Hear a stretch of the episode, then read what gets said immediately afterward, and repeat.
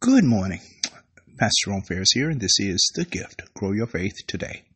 Today's word, to love mercy, coming out of Micah chapter 6, verse 8, where it says, He has shown you, O man, what is good.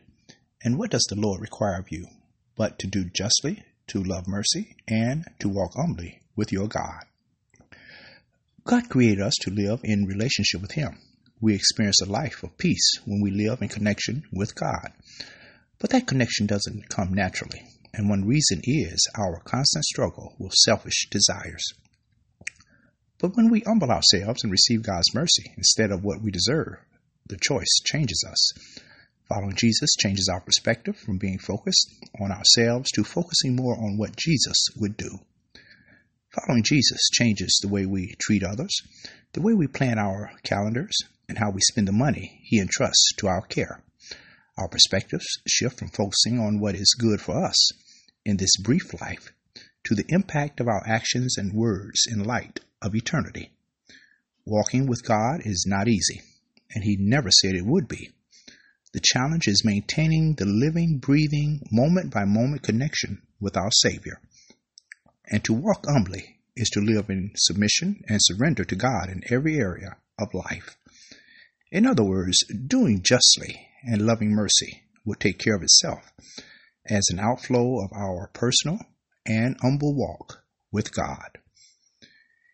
So, in what areas of your life are you running on pride instead of surrendering to God in humility and allowing Him to lead you? Our prayer. Eternal God, our Heavenly Father, Lord, this morning I, I just want to walk humbly with you. And God, I admit I can't do it easily. There are times I'm selfish, often much more concerned about myself than about you.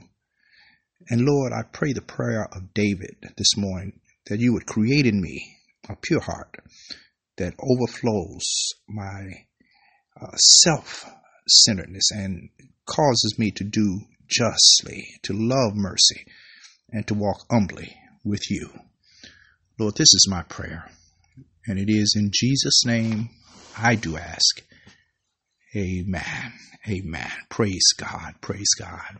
Well, it is Friday, and the Lord hath been good. He's been faithful with His word. Um, uh, again, we, we're so grateful. Um, we thank God for you today. Um, please share this word with someone today. Thank you for being partners with us. The Lord's will, we'll be back on Monday with another word from the Lord. Remember, faith cometh by hearing, and hearing by the word of God. God bless you. Bye bye.